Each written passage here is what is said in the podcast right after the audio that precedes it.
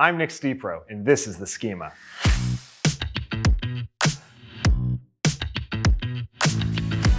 Today, I'll be talking to Phoebe Yang about how healthcare organizations can keep pace in a rapidly changing world. Hi, Phoebe. Great to have you here in Chicago. Thank you. It's great to be here, Nick. Why don't we start before we get into the meat of it? Uh, if you can introduce yourself to the audience and, and, tell us a bit about yourself. Sure, happy to. Well, I started my career a long time ago as a lawyer, but realized fairly quickly I liked building things more than I liked fighting. So I was a corporate lawyer and a project finance lawyer, and I ended up spending the first half of my career in the media industry at a time when it was being dramatically changed, even disrupted by digital forces. And if you look across the ind- major industries that we have in, in, an economy, it was really the first to be digitally disrupted.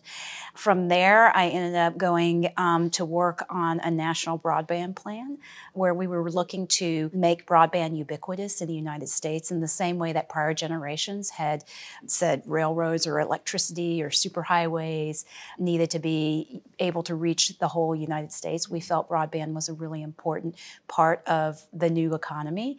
And then after that, I really wanted to make a sort of shift into healthcare. And so I entered the healthcare space really from a digital perspective at the early days of when the healthcare industry started seeing digital disruption and went to run a corporate development team for a publicly traded information data analytics company and then wanted to get closer to the point of care so went to the largest tax exempt health system in the country at the time to be the chief strategy officer for population health.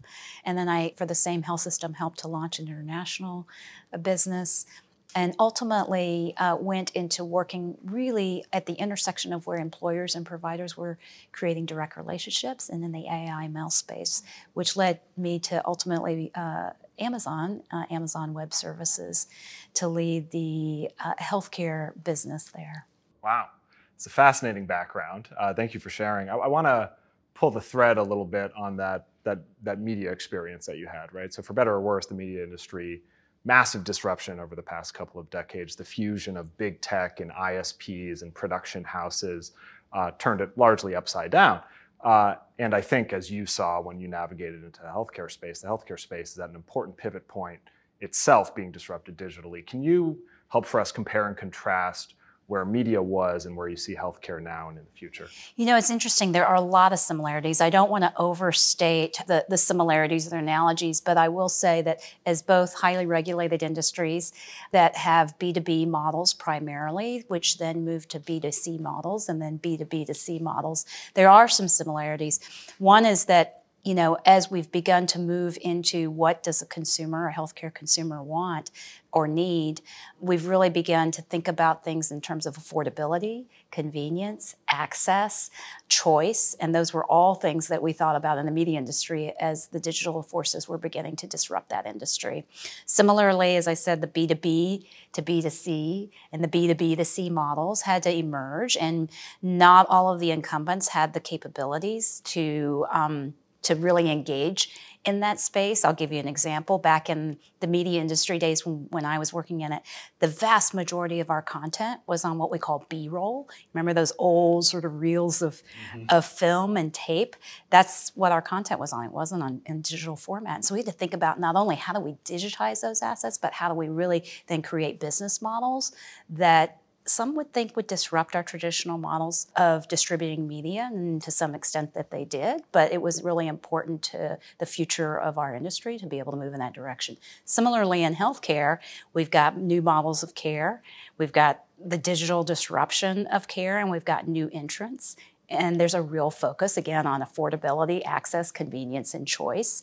And we're moving from B2B models into B2B to C models and B2C models that are really important. And some of the incumbents feel threatened by that, right? And so I think that there are a lot of similarities and things we could probably learn as we uh, navigate that journey and investing in the future while at the same time ensuring that what we're doing today is really in the best interests of those we're serving. Yeah, it's interesting. You, you use a word there, uh, consumer. Uh, and there's a lot of talk in, in healthcare about consumerism, and I think a lot of patients, myself included, would love if the healthcare industry treated me more like a consumer in the way that other industries do. Um, and, I, and, I, think it's failed to take hold. You have some health systems putting marketing consumerism top of mind in terms of how they manage their portfolio of patients or members. Do you want to just comment on that contrast of what a consumer meant in the media industry versus a healthcare consumer today?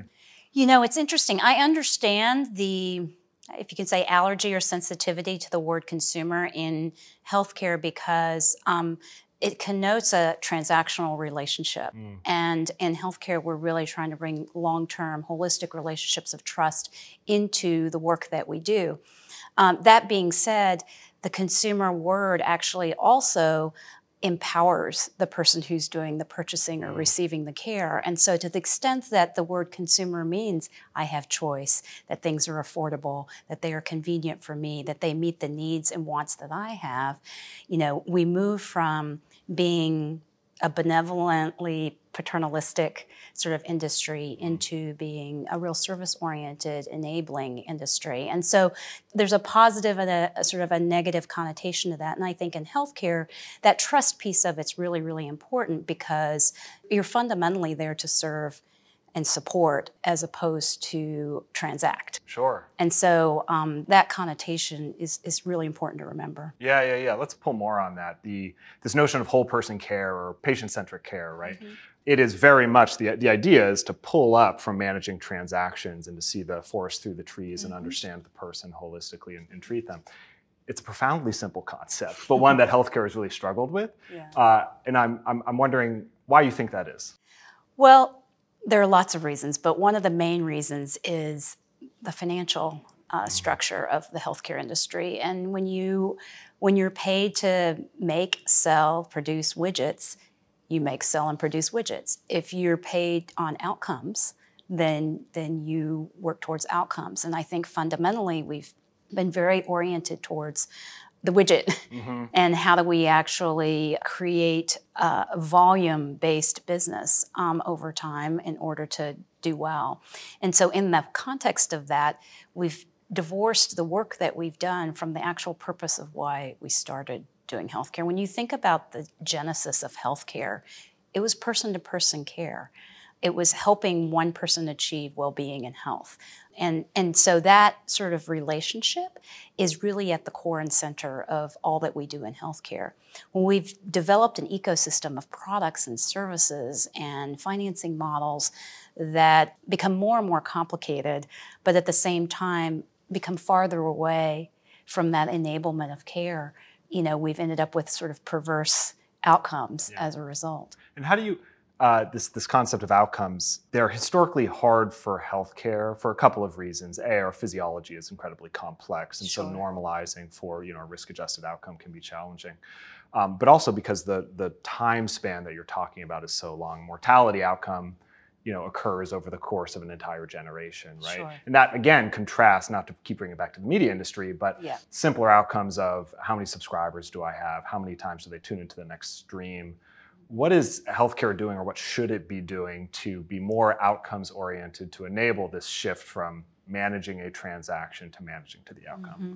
well we do have to change the reimbursement model i mean that's that's one sort of major rock in the jar but another area is in order to change that model, we've got to begin to use the data that we have to draw real insights and predictive values in order to really impact those outcomes and demonstrate how those outcomes have in fact improved. And we still have a fairly static binary uh, view of outcomes with respect to our patients, and yet we have lots of data, right? We've got growing volumes of data. And our ability to leverage gain insight from, build intimacy and trust with our patient slash consumer slash member is going to be driven off of our ability to really uh, gain insights from that data.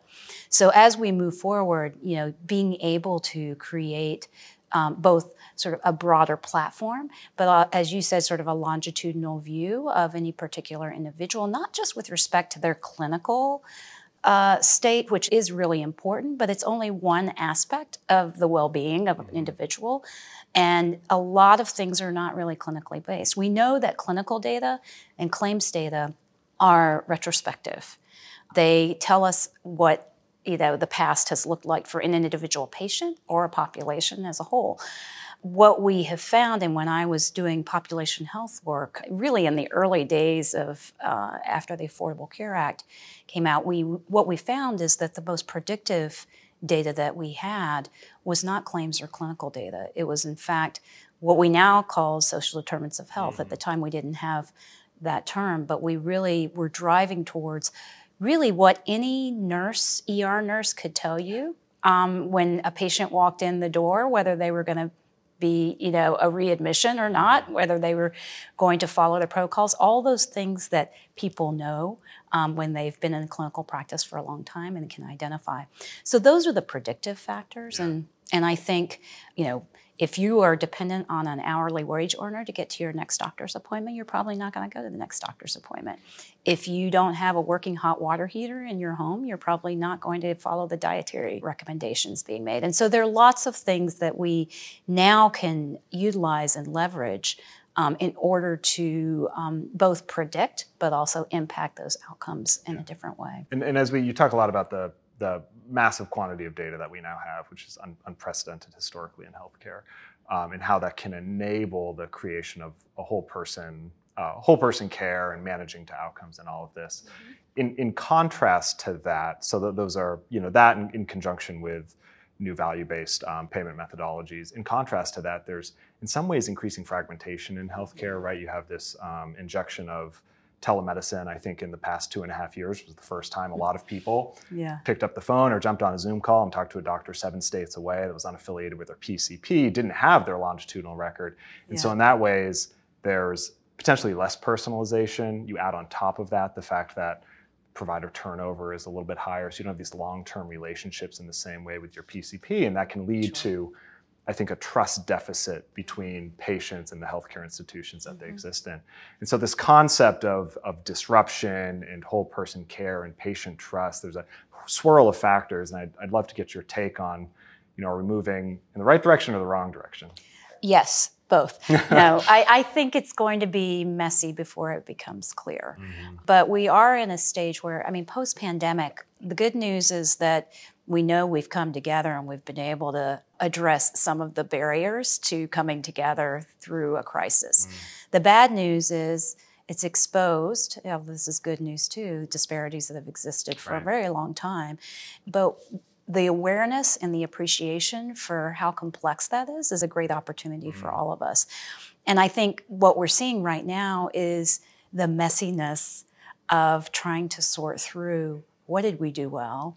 what do we really need to do to make it sort of systemic improvement? How do we, I mean, the data is great. You can apply incredible AI ML mm-hmm. capabilities against the data, but if the system is biased, you're just accelerating and exponentially worsening the biases in the system um, by applying AML. So, really making sure that we have as holistic of a view and comprehensive view of the data to provide the appropriate context not only for a population but for individuals patients members consumers in the care that we provide to them is really really key to the future you you mentioned the um, pandemic impact and how it sort of uh, shined a light on uh, uh, certain deficiencies of the healthcare system certainly in terms of care disparities the pandemic disproportionately affected a number of, of different communities there's a ton of other fallout with the pandemic, right? Again, we talked about turnover, is uh, patient trust in the healthcare institution is down, hospital and health system revenues are really, really threatened at present.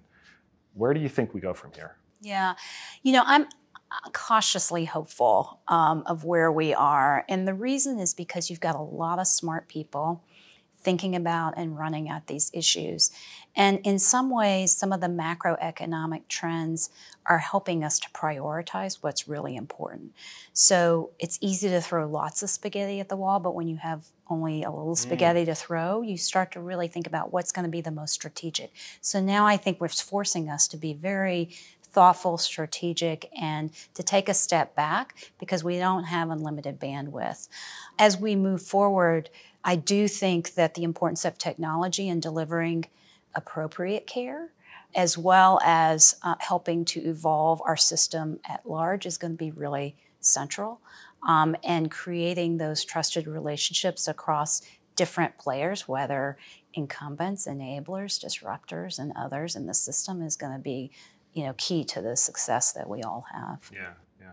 Uh, this this analogy of throwing spaghetti against the wall, right? And the how top line pressures can adjust and, and force you to be a little bit more strategic. I wonder if you want to comment on how tech companies might be facing a similar thing, right? The health tech industry has been a very active space for investment um, for a number of reasons. A, revenues are huge in this space, r- relatively speaking. It's nearly a quarter of our GDP. Everyone has a personal story in healthcare. It's very obvious to most people that the healthcare system is ripe for transformation, and yet you've had this um, influx of massive, you know, private equity capital into this healthcare transformation market. There's been progress, but there's also been a tremendous amount of failure in its wake too. And so I'm, I'm, I would just love your your commentary as capital markets evolve, you know, and have evolved over the past 12 months and outward. How do you how do you see a refinement of the health tech space from a, um, a software and tech player standpoint? Mm-hmm. I, I think, first of all, I will say that all of the investment in the space, I think, has been a really good thing mm-hmm. overall um, because you have to be willing to try new things. Mm-hmm. And you have to be willing to fail in the context of that if you're going to really arrive at lasting innovation. Mm. And so, um, as things begin to thin out and priorities begin to take shape, I think it forces also sort of more thoughtful approaches around collaboration because when you're operating in an environment of abundance, sometimes you don't have to make those priorities and you also don't have to collaborate. And so, in the context of where the ecosystem is, I think it's a very healthy thing for us to have to prioritize, but also really give some serious thought to what do our partners potentially offer us and what do we bring to the table. If you're in an environment in which everybody is just focused on incumbents, then that's a bit of a false reality because the most interesting things often happen at the edges. And the healthiest things for those incumbents often happen at the edges. But if you're on the edge and you're doing a lot of this innovative work and you think you can do it without the incumbents, that's also a false reality because the incumbents have invested a lot in developing trust and ownership and mm-hmm. brand and a stake in the space. And so there is a point in time, and I think we're hitting that now, of how do we work together to better things for patients and for consumers and for members, which is why we're all really here. Yeah, I think that is dead on. I love the concept of partnership, about how constraints require that partnership. And certainly, as I look at both providers and health plans as well as tech players in this space, there's so much mental capital going into yeah. solving the same problem, right? Yeah. By all of these different players that are doing it independently. And I think the more we can shed this concept of abundance, like you say, and and and deploy that mental capital in a more strategic way, I think it'll be better for everyone. Mm-hmm. What would you say to somebody entering this space as a tech player, mm-hmm. right? Um, a startup going into health tech. You've been in this space for a while. You've seen what worked, what what hasn't. What would you give? What advice would you give earlier players? I think one of the really important things to remember, it's easy to come into the space very exuberant, and we love that mm-hmm. energy in the space, right? And um, at the same time, it is really complex. Mm-hmm. And so, not to underestimate the complexity, but also the reasons why things are wrong. I'll give you an example. I remember when I first came into the cloud space and I was talking to a very experienced seller in the space. And one of the key benefits of operating the cloud is you can move uh, capital costs to operating costs. Mm-hmm. And that sort of talking point was iterated over and over again with particular customers but it wasn't sinking in. And there was a great deal of frustration on the part of um, that particular individual because he said, you know, he, they just don't get it. Well, the reality is they do get it, but what you're saying to them doesn't fit their model because they can raise capital costs right. through philanthropy. They can't raise operating costs through mm philanthropy. And so there's a some of the connotations of the words that you're using don't fit the context of the healthcare institution that you're working with. And so I think really understanding both the incentives and the dynamics of this industry coming in and figuring out how I can be an enabler as sure. opposed to coming in sort of with a lot of hubris and saying, let's just disrupt this whole thing. Because there are lots of reasons for some of these things, and perhaps there's an enablement towards that transformation if we all work together. Yeah, I think that's so smart. There's a there's a certain implied arrogance in the phrase disruption um, mm. that doesn't exist in the, in, in, in the term enablement, right? Yeah. I think it's a powerful term. What about if we take that question that we apply towards early tech players and we talk about provider organizations that might be early in the maturity curve of um, digital transformation and the shift to cloud? Do you have any advice for them? There are thousands of digital solutions out there uh, to impact healthcare, and many of them are very, very strong. But unless you start with what I've seen is a common key ingredient across successful organizations adopting these solutions, you're not going to be successful. And that common key ingredient is culture, culture change, a, a culture of wanting to innovate and adapt and advance and move mm-hmm. forward. And a lot of organizations know the talking points around that and certainly understand that conceptually, but unless from the very top of the leadership on down, that culture change is ingrained into everything that we do, the change doesn't happen. So I've seen organizations that have a chief innovation officer. Mm-hmm. But if the CEO and the chief clinical officer and the chief financial officer and the CIO and across the spectrum of the organization are not also the chief innovation officers, the innovation doesn't happen. And so, one of the key things that really has to happen, I think, across all these organizations, if you want to adopt digital solutions, if you want to move into cloud computing, is that top down sort of cultural leadership and cover for that innovation. The flip side of that is we have to be willing to push innovation to the edges.